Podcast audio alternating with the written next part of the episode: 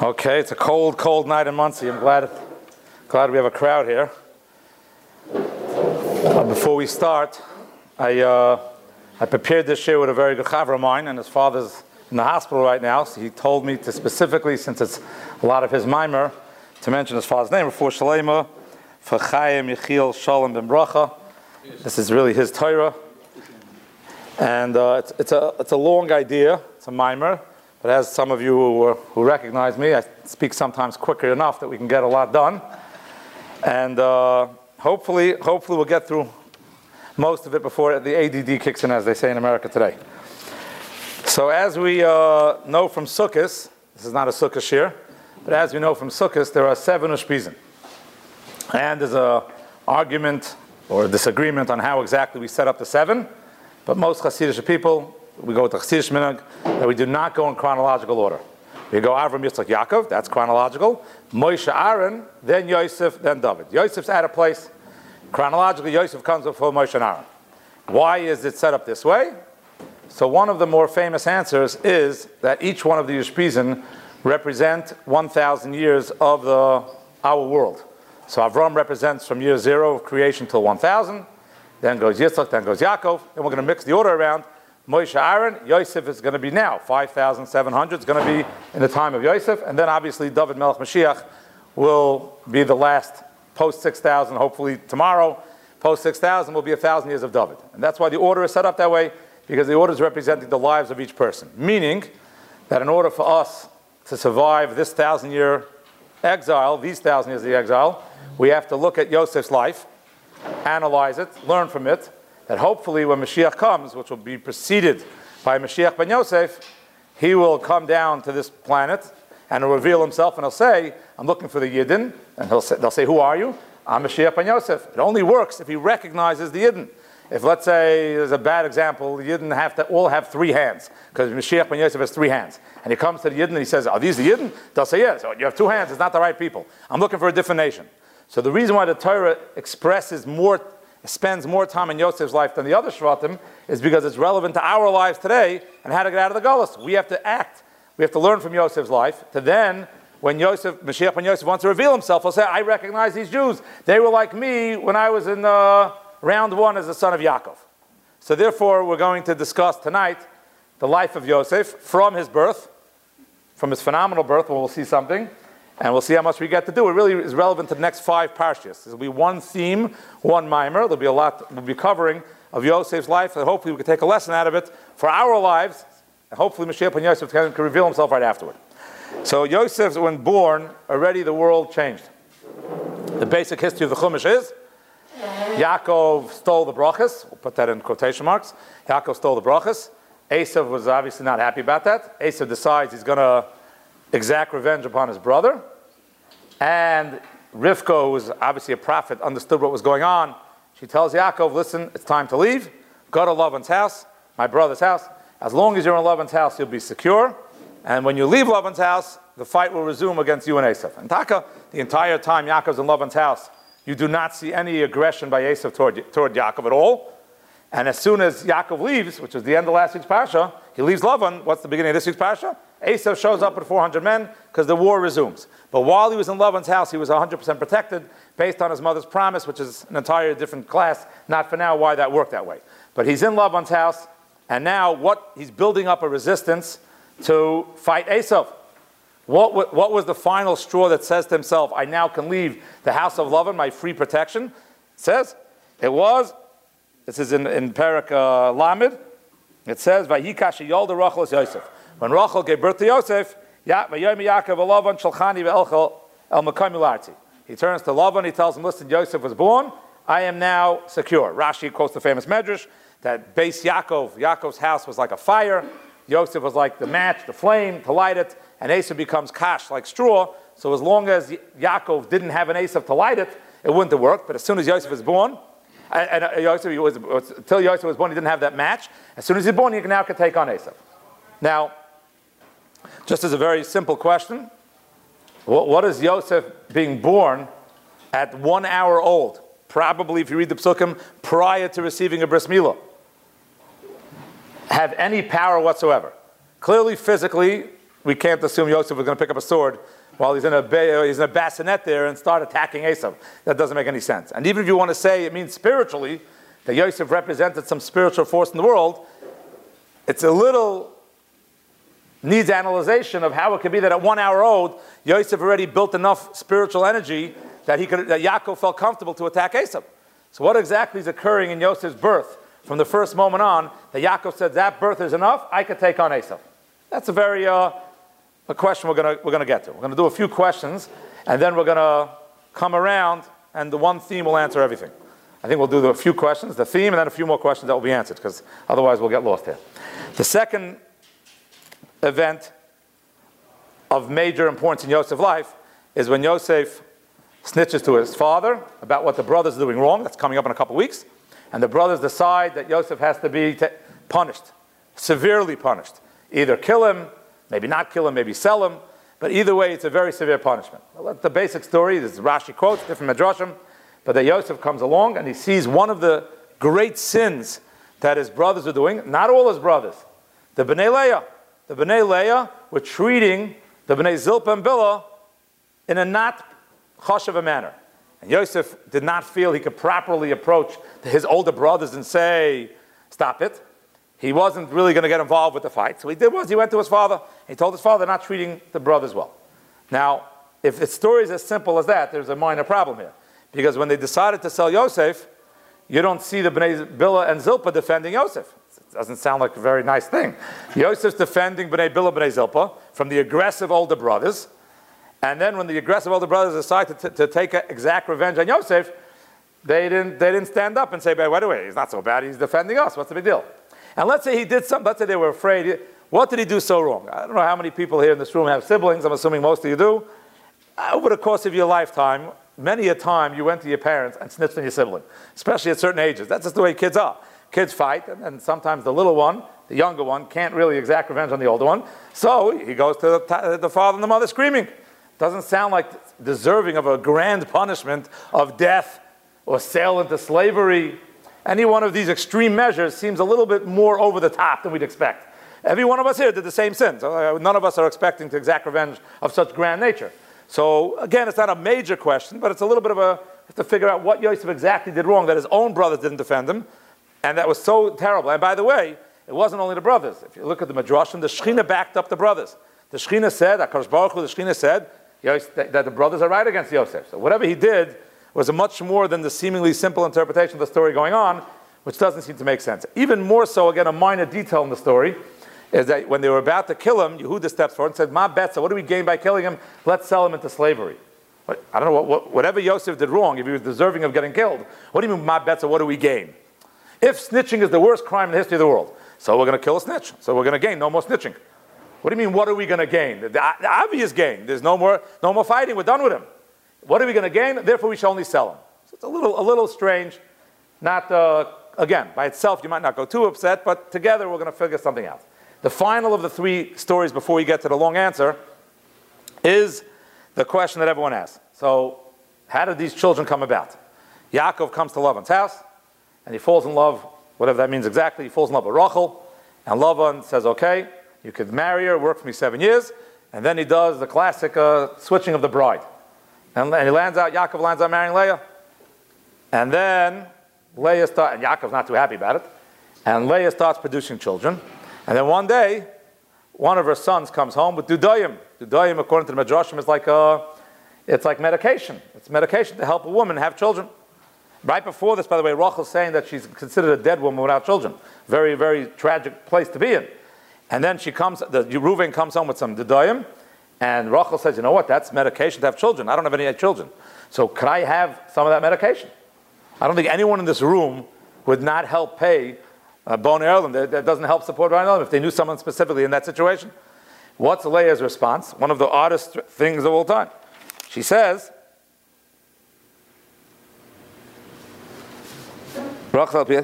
what, I don't understand this. Was taking my husband not enough? You stole my husband, and now you want to steal my uh, medication? And Rachel says, You know, you're right. Makes sense. And Hashem says, You know, you're right, Leah. And therefore, Leah, Hashem and she has a child. Sounds very strange. Leah seems very harsh here. First of all, the most famous question of all time is, Leah didn't steal Rachel's husband. If anything, I mean, Rachel didn't steal Leah's husband. If anything, reverse, reverse, the famous story was that when they switched the bride, how did yeah, Rachel realize that Leah was going to be embarrassed? So what Rachel did was she gave over the Samanim, whatever they were, to convince not to get Leah embarrassed. So really, Rachel gave her husband to Leah. So how can Leah reverse it and say, You stole my husband? That doesn't make any sense. That's mamish flipping the whole script around. But not that it's only flipped around the script. There are many answers to that. But it seems like Hashem backed up Leah. It says, Vayishma Hashem Leah. Hashem heard Leah's taina, and she had a child. The next word, Vishma Lakim. Vishma Lakim Leah, Yaakov. And if, more so, from the story we're about to get to, Rachel gets punished. Not only did Rachel lose out, she gets punished. She took to the Doim. What happens? That Rashi brings down that she doesn't get buried with, with Yaakov. Let's get the story straight here. A woman has no children. She's never crying. Mainly I'm considered a dead person. She has a sister who she gave everything to, gave up her husband to, gave her the secrets of the, of the codes in, in order to get married. Then the sister turns around and says, "You Russia, you stole my husband, and I'm not going to give you the medication. You're a low life. You're a, all of that." And Hashem says, "You know, she's right. The aggressor is correct." And Rachel's wrong, and Rachel should get punished. You can't get buried with Yaakov. This whole thing's a joke by you. And Leah, you're correct. You deserve everything. So it's a little bit of an odd story. So we're going to we're going to answer with the Sforno, this story, and then we're going to show how the, I'm exaggerating the Sforno a little bit. We're going to exaggerate the Sforno a little bit, or take him to the next step, and then go through the theme what's happening here. What Leah told Rachel, according to the Sforno, was, you did a nice move. You did a very nice move. You gave me over the husband with the fake coats. That's beautiful. But a week later, you went and married the person. You became, you remained the number one in his eye. You, he, he got stuck marrying me with a trick, that's fine. But then you came along and you took him away from me, and you knew he liked you more than me. And all these years are going by, and never once did you stand up for my honor. I named my first child Ruvain. Look, I'm not liked. Shimon, God hears I'm hated. Levi, I'm finally attached to my husband. Yehuda, I'm more than a. She says, All I'm doing in life, I have nothing with my husband. I'm married to a person who has no love for me, he really loves you, and you knew this, and you gave me a husband who doesn't love me. What type of favor is that? What type of chesed did you do for me in that situation? That's not a nice thing to do. For the last few years, you sat back and watched me name my kids this way, and you're doing nothing about it. I have one thing going for me in this marriage. I am able to produce children. So as long as I'm able to produce children, Yaakov's not going to throw me out. And now my son comes over and he wants to give me more medication to produce more children, and that also you're going to take from me. That's what she was telling her. You can not only you're going to take the one thing I have left. The one thing I have left with Yaakov is I can produce children. He doesn't like me. And you sat here and did nothing. I always tell my students, if you're driving in the rain one day and a good friend of yours is standing by the bus stop and you pick him up, you're not a nice person. You're just a human being. Not that nice. If you don't pick him up, there's something wrong with you. If you drive by and splash him, then okay, then come see me. But, but what's the bit? What, you're driving by in the rain and you pick up someone. That's not a nice person. What Leah was telling Rachel is, you're not a nice person. You think you did me the grace of chesed, you secretly gave me the codes, and now I wasn't embarrassed? So now for, for the next six years, I'm being embarrassed. For the next six years, I'm living in a life of, of, of, torture, of a husband who I'm naming my kids in bad ways, and you do nothing. You never stood up for me one time. You're a sister to me. And Hashem, V'yishma Hashem Aleah. Hashem said, you know, that makes a lot of sense. Leah is right. Leah is creating, could be before this, there was no such concept. Leah is creating an idea that when it comes to chesed, it doesn't stop when the chesed ends, when you think it ends. The idea of chesed in Judaism, what Leah is starting is, don't fool yourself into thinking you're doing a nice thing. There's a much greater picture going on here, and much more has to be done in order to be considered chesed. You must do much more. And Leah, with her wisdom, created this new idea. Who comes out of it? Batar, Bateled. Which child comes out of it? Yisachar. What's Yisachar known as? Wise counsel. The Shevet of Yisachar, it's in the story of Megillah with Megillah Esther. Yisachar was always known as wise people. The Sanhedrin and the, and the astrologies. Yisachar for many generate. Why? Because Yisachar's birth came directly out of the Leah creating a new concept of what's called kindness. By her wisdom and thinking it through and how to say it to her sister, she created a new energy field of, of wisdom, and therefore the child that came out of that is wisdom. But not only one child came out of that, two children came out of it. Who's Yisachar always tied to? Zvulun. What's a classic case of Zvulun? Classic case of Zvulun, I'm going to give it a story form. Story form of Zvulun. There are two brothers who are growing up. Okay, two brothers, so they fight, they're friendly, they go back and forth. They both get married, they're sitting in Kollel, they're both not doing too well monetarily. And then one brother turns to the second one, he says, Listen, I can't do this anymore. My wife's screaming, my, the lease is up, I can't pay the rent, I got to do something. Else. What are you going to do? I'm going out to work, I'm going to become a doctor. You want to do it? Let's do it together, we're best friends. I says, no, I like yeshiva. I'm going to continue a little more on. I like this. I shouldn't put this on tape. I like waking up a little late. I like my coffee breaks. I like my cigarette breaks. I, my life's good. I'm fine with this. I'm fine. I don't need to have to work that hard. The other guy goes to medical school. That takes a long, long time. Then his residency takes a long, long time. Things are going on 15 years later. One guy's a doctor. Everyone thinks he's rich. And really, he's full of, uh, he's full of uh, college debt and he never sees his kids because he's working 24 hours a day, and his kids grew up, he never got to see him, and he has a nice big house that now, because he has more money, he has, to, has a higher mortgage. And the other guy is still waking up a little late, still drinking coffee, still smoking cigarettes. He seems that he goes home for lunch to, to his kids. He it. He's having a good life. And now, many years later, and the, and the, and the brother who stayed in college got to marry for a kid. He's got to marry for a kid. That costs a lot of money in today's world.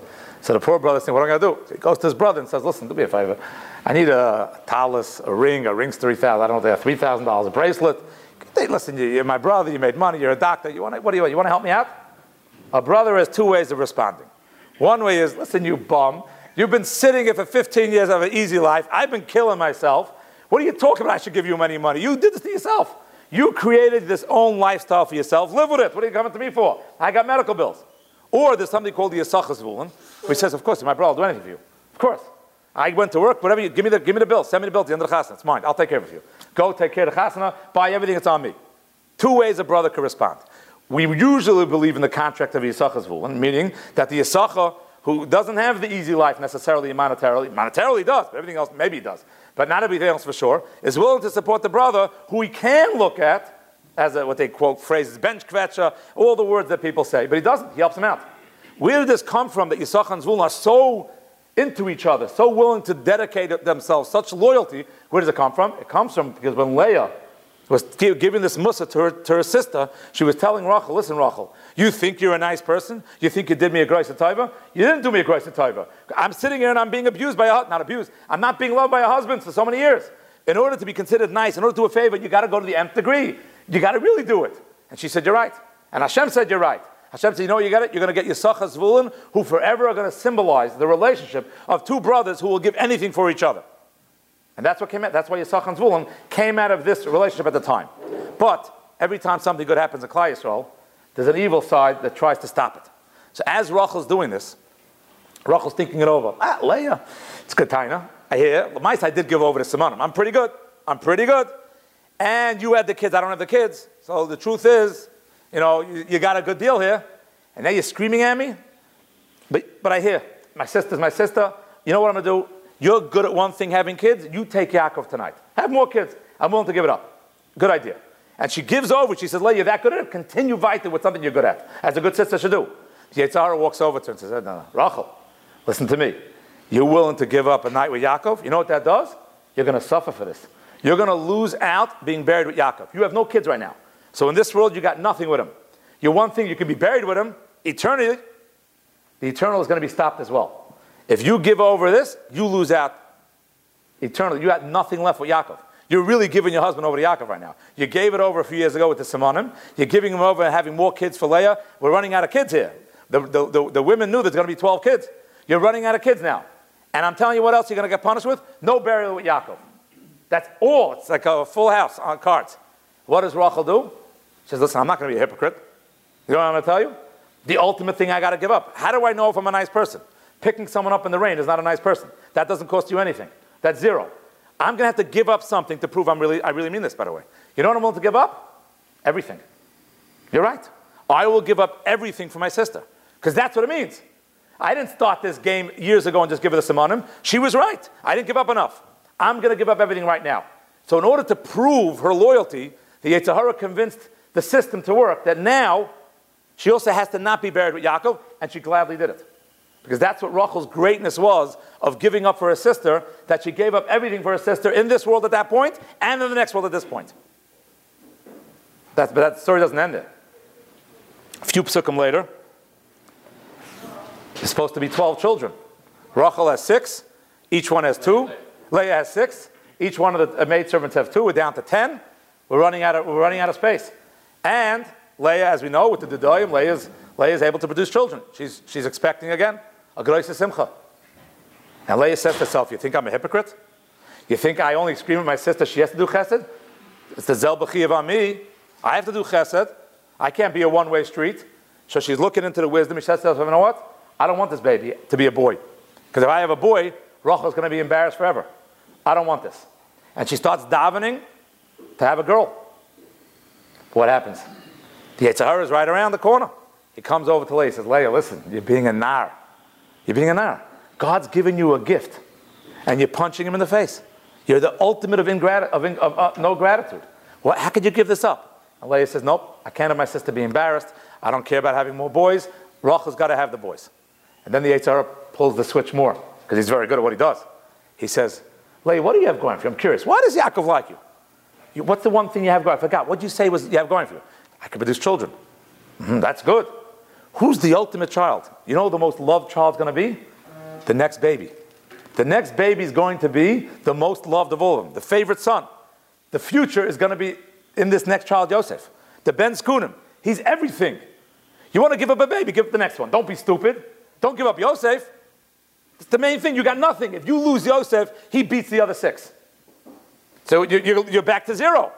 Your whole thing is having children. All six children are on one side. They don't compare to Yosef. Yosef's the favorite of his, of his father. He gets excited as Passim. He- And now Leah's thinking to herself, wow, that's, that's a lot to give up.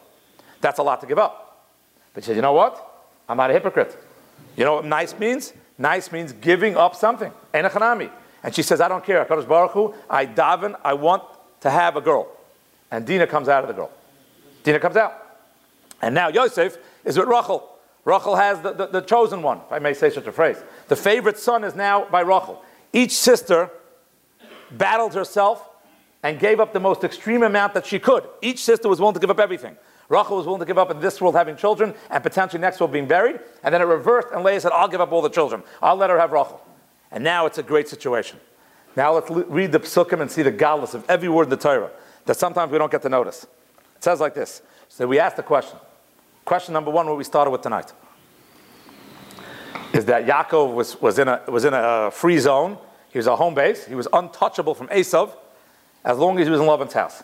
As soon as he leaves Lavan's house, he's in trouble. So he has to be a bad phrase for Monsey. He needs the vaccination to withstand the pressure about to happen from Esav. So what is that vaccination? It's the birth of Yosef. And we ask the question, birth of Yosef. Yosef can't pick up a gun. Yosef, Yosef has no mitzvahs at this point. He's a baby. What does it? It means nothing. So when I read the psukim before, I'm going to read it again now. And now we'll see it means it doesn't say that. It says like this. Same passage we read before in, in Parak Lamed. Vayihi kasha yolda Rachel es Yosef. When Rachel gave birth to Yosef, Vayom Yaakov and Yaakov said to Lavan, Shalchani, send me away, Velch, I can go my own way. If the entire essence of Yaakov's uh, strength was Yosef's birth, which we're saying it is, the, the Torah added in details I shouldn't have said. I'm going to read it again, just in case anyone missed. Am I doing well so far? Just in case. Vayhi kasha yolda Rachel Yosef, when Rachel gave birth to Yosef, Vayom Yaakov Lavan, Yaakov said Lavan, Shalchani Belchan, let me go. Why did it have to add in the detail that Rachel gave birth to Yosef? It just should have said when Yosef was born. The moment Yosef is born, whatever power Yosef had physically, spiritually, I don't know, emotionally, whatever he had, Yaakov now has the injected virus. He can the injected the vaccination. He can handle Esav right now. Why is it add in the detail that Rachel gave birth to Yosef? That's not important. It's not who gave birth to Yosef. If Yosef's the main thing, who cares who gave birth to him? The answer is no. The crucial detail was not Yosef being born. It was that Yosef was born from Rachel. When Yosef was born from Rachel, so to speak, in American, uh, American speak, Yaakov looks back and says, wait a second, what's going on here? Dina came out of Leah. Yosef's coming out of Rachel. There's a mistake going on here. Because Yaakov was certainly a prophet. And he starts putting t- together the cheshbon of what's going on. He starts cheshboning, yeah, this, Yisach Zvulun, he and he realizes now what's going on. You know what's going on now? We have two sisters that are totally loyal to each other. If two sisters, two Jews, are totally loyal to each other, at the expense of themselves, because that's what loyalty is, not picking up someone in the rain. At the expense of themselves, Yaakov says, I'm untouchable. I can fight, I can fight Esav. I'm ready to go. I'm ready to go. He tells Lavan, Zyga bench, nice knowing you, time to leave. Sounds a little wild. Now listen to what it says here. We start this week's parsha. I tell you, this is running like five weeks here. We're doing okay so far, timing wise? Vayishlach Yaakov Malachim Lafanav Esav. This is what's starting this week's parsha. What does Yaakov send him? He sends him a message. I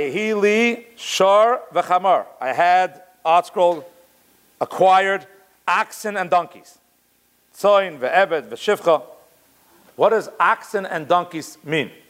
And the Rishonim discuss why he doesn't say camels. There's a lot of stuff in, what this, in this seemingly odd conversation that's going on through third party people. Because Yaakov's not talking to. The Baal HaTurim says this. He gives a different interpretation. Why? But we could be Saimach on the Baal HaTurim for the idea. You could Ayin Sham for his, his, uh, his uh, direction. The Baal HaTurim says that Shar is always representative of Yosef. And Chamar is representative of Yisachar. What he sent them was a message to Esav don't come after me. I have Yisachar and, I have Yisachar and Yosef. What does it mean you have Yisachar and Yosef? I am Baal HaTurim Sham for a different answer. Yisachar and Yosef means I have two mothers that each gave up something for each other. The births of Yisachar and Yosef prove that there's nothing you can do to stop me. And I'm giving you good advice. Stay away. But what does Esav think of Jewish advice? He doesn't listen. And one of the greatest miracles of all time occurs. Yaakov then meets Esav. Now, at this point, Rashi says the phrase, he quotes the, the, the Rashbi, that's saying, Amar Rav Shimba Yechoy, halachihi, biyadua she'esav son Yaakov. Esav, naturally inert genetic DNA, hates Yaakov. Ela shenich merachim ha'bayis ha'shah, v'nashka b'chol By this moment, he kissed him, he's okay. That's not what it says. That's the last word. First it says, Vayaratz Esav Lakrasi. Esav's running at Yaakov. It could be that at this moment in time, Esav is still negative. That's not where Rashi's going on. He's going on later on. Vayachkabeyu, and he, and he hug him. Does not say yet at this point in time, Esav's in a good mood yet. Rashi's on, uh, Rashi's on that word, but it's on the next word he says, then he kisses him and he loves him. And Esav says, Vayifku. Esav's crying. Esav's saying I don't understand this. I waited years for this revenge. This brother of mine stole my blessings. He stole the Bachar. I came with 400 men. He had, a, an invisible place while he's in Lavan. I'm coming after him. I want to get to him. And the greatest miracle in history occurs. But at this moment, not. But why not? Rashi doesn't end. Why not? Why was Yosef at this moment nichmu rachamov? That Rashi doesn't explain. Luckily enough, read the psukim. Vayaretz Esav l'krasai Vayachbekeu, Vayipol Atzva, Vayishkeu, Vayifku, and he cries. Next page, article cheated on us. Next page. Now it says, well, Esav's crying. I'm going to say Esav, he's bewildered why he's crying. Like, what's going on with me? What is wrong with me? I'm like, you know, like a, a, guy's watching a movie, people and he's crying, and everyone's like, you cry a movie? He says, no, I don't know why I'm crying. It's a movie. It's a fake thing. You know it's fake. He's still crying. Esav's like, I know I hate this guy. Believe me, I hate this guy. I want to kill him, but I, I don't know. Now I like him. He says, what's going on with me? Vayisa say no, right afterward. He lifts up his eyes, raised his eyes, Vayar, and he sees what? He says, you know what? Esav said, I can't get over this. I'm watching, I don't know what I'm looking at, but I see mothers and children with extreme loyalty and love for each other. And that creates, that permeates the atmosphere to where I'm overcome and I love them as well. When Jews are, are loyal to each other, again, we explained the loyalty level of Leah is not simply picking up someone by car. But the loyalty level, Edom and Esav, that's the Goldspin right now, has no authority over us whatsoever. Because it, the, when we create loyalty among ourselves, Esav joins in and automatically likes us, even though he hates us. But he, he seems he feels something toward us. That's what we have to work on. We have to work on the fact that when things are, are not that we're doing a favor, we think we're doing a real favor to the nth degree, we're willing to give up something of ourselves. When we're willing to give up something of ourselves, now we're not finished yet. The brothers now are angry at, I got time, right?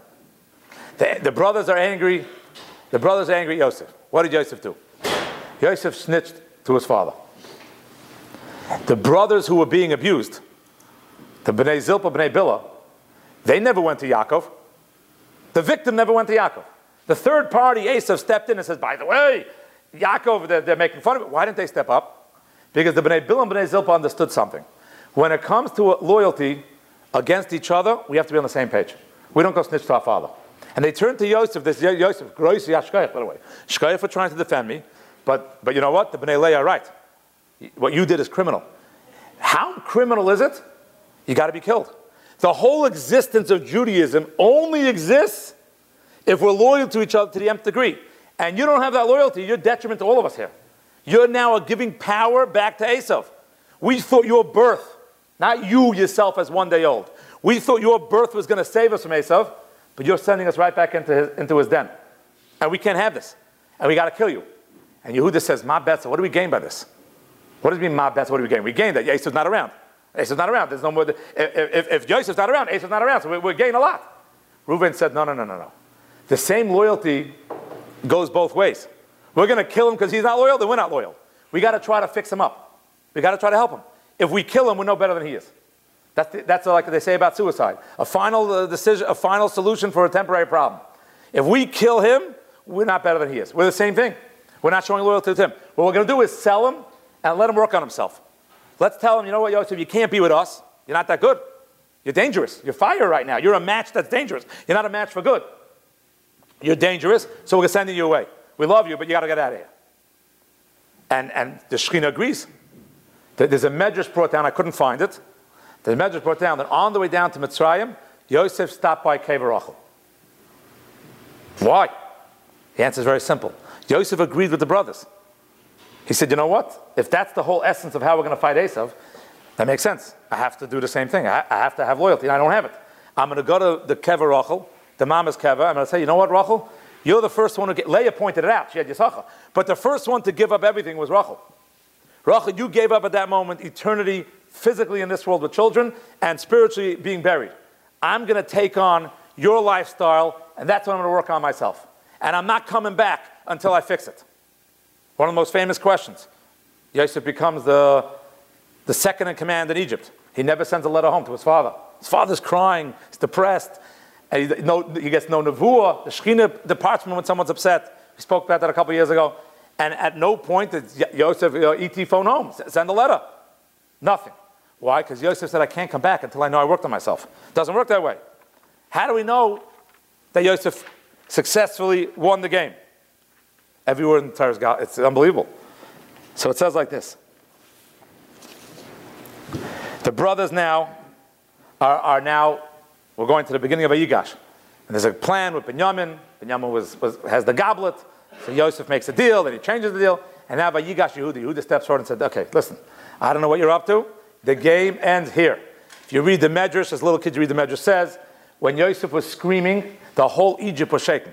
There were, there were earthquakes. It was so dangerous at that moment in time. And the Egyptians were coming to Yosef and saying, Get rid of these people. Whatever these guys are like, Hulk. God, I don't want to speak just things about Gedolim, but they have such power, you got to stop this right away. They're going to destroy all, of we can't protect ourselves to these people. And Yosef is thinking to himself, okay, maybe it's time. How does Yosef know if he's ready to protect? How does he know Yosef that he has the loyalty to give up everything for his brothers? I'll tell you how. Pasuk says so. Pasuk says, Yosef Yosef says, I, I feel it's time to prove myself. Time to show I can't hold back anymore. But what do I, how do I prove that I'm really the right person? He does one thing first. Amazing. Vayikra, he calls out, Haitziu kol Ishmaelai. Everyone out. No Egyptians allowed in. When Yosef is about to reveal himself to the brothers, no one else is in the room. Why not? Rashi brings down, didn't want to embarrass them. But you know what Yosef did when he sent the Egyptians out? He, for those first three and a half seconds, whatever the number is, he placed himself in the ultimate situation of danger. Because at that moment, the Egyptians hightailed it out of there. Like, no Egyptians like looking at the monster who's about to kill everyone and say, oh, leave? No, no, I'll stay. No, no, they're all leaving. The Egyptians hightailed it out of there right away. Yosef standing alone with Yehuda who's about to destroy him and the whole Egypt. He says, I don't care. If I don't have a chance to say I'm Yosef, it doesn't make a difference. Because you know what? I'm not going to embarrass my brother, even at the risk of my own life. Even though I'm alone with the brothers right now, and each one of them can kill me, and each one of them's angry because they don't know who I am yet. That, but I don't care. I'm not going to embarrass a brother because that's what it's about. Loyalty means I'm not, and now it proves if I could send them out, I can prove I'm ready to come back. So what does he say? Vayitin al kailoi, vayishmo mitzrayim. Uh, uh, Vayoyme Yosef el achiv Vayoyme ani Yosef achichem. I'm your brother. You know how I prove I'm your brother? Look what I just did five minutes ago.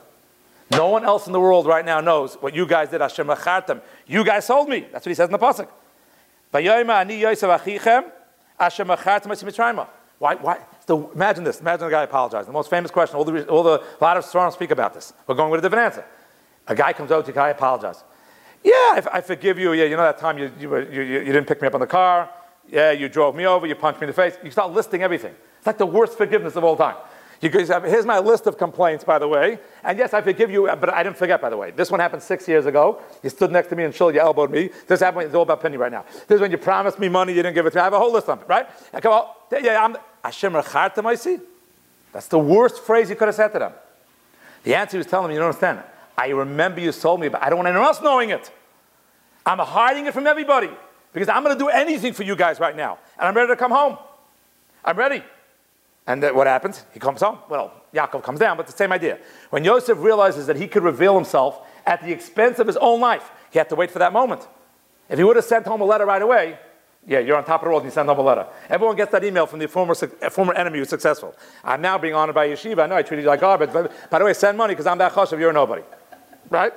I get those letters from Penny. So eh, eh, what's going on? That, that's, not, that's not loyalty. How does Yosef prove loyalty? He proves loyalty by saying, I put myself in a dangerous situation. I'm still willing to reveal myself. In order for Mashiach ben Yosef to reveal himself, he needs to know that he could recognize us. He's not going to do a month. He's saying, okay, are you a Jew? We say, yeah, I'm a Jew. I, I, I get a basik. And I are you loyal to people? I represent the concept of loyalty. The Mashiach ben Yosef means I need loyal people. Are you loyal? I pick up someone when it's raining outside. No, that's not, that's not good enough. And he's walking around the globe right now Mashiach ben Yosef, and he's searching for the Jews who are loyal to each other. And as soon as we are, two effects occur. Mashiach ben Yosef says, I'm with you. I now recognize these people. They're my people. I need my people. And the Edoms of the world, the Aces of the world can't fight us. They're overwhelmed with the same loyalty toward us. Just like Esav happened originally. As soon as Esav looked up and he saw Vayaris Hanoshmas then he realized what it meant, why he was crying. Why even though be do Esav son of Yaakov, he was Nichma Rachma Baisashah. How was he Racham? He looked up and he saw the answer. When the women and children are getting together, everything works out. It's an interesting thing that when the Rashi says that Yaakov represented fire, he needed Yosef as the flame, it doesn't say Yaakov was the fire. I, I left out a word the whole time. It says Beis Yaakov. Beis Yaakov, right? That's what Rashi says. Why did Yaakov say, what about Yaakov? Not about Beis Yaakov. That's all. Yeah, you could say it means the other other ten shvatim before Yosef. Pashas it means that Yaakov himself. So why is it Beis Yaakov? The answer of Beis Yaakov, as we all know, Beis Yaakov represents the females of Klal Yisrael. Because Yaakov, when he saw what was going on when Yosef was born, Beis Yaakov meant he saw Rachel and Leah first. He saw Rachel and Leah's loyalty to each other, and he realized that's what I need. I need a Beis Yaakov of loyalty that created a Yosef. I'm ready to go. I'm good to go against Esav. That's why it's Beis Yaakov, not Yaakov itself.